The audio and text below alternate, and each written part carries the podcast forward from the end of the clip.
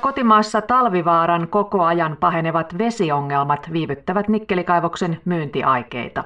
Jokainen kevät on aina iso haaste, varsinkin kun tiedetään, että alueella on jo lähtökohtaisesti runsaasti ylimääräistä vettä. Tänä keväänä haaste on se, että alueella on myös paljon lunta, mutta sitten se, että miten se sulaa ja millä aikataululla riippuu paljon luonnosta, jota kukaan ei pysty ennakoimaan. Talvivaaraa on yritetty kaupata uudelle omistajalle jo pitkään, mutta neuvotteluissa on ollut enemmän kysymyksiä kuin vastauksia.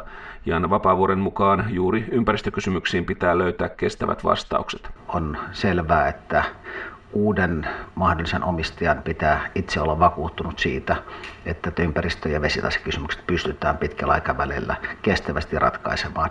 Tähän mennessä rahaa on kulunut noin 65 miljoonaa euroa. Uutta rahaa tarvitaan noin 100 miljoonaa euroa.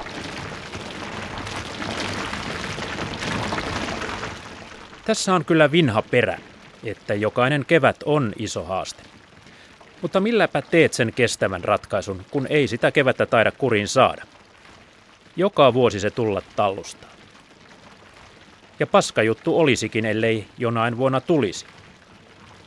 talveen jäisimme kyhjöttelemään. Ja paska juttu tämä on kaiken kaikkiaan, tämä talvivaara. Eikö luovuteta sovulla? Tehdään koko Kainuusta erikoistalousalue, kestämättömän kehityksen muistomerkki kunhan tukitaan uomat niin, ettei paskavesi pääse pitemmälle tulemaan, että täällä muualla pärjätään. Keväällä.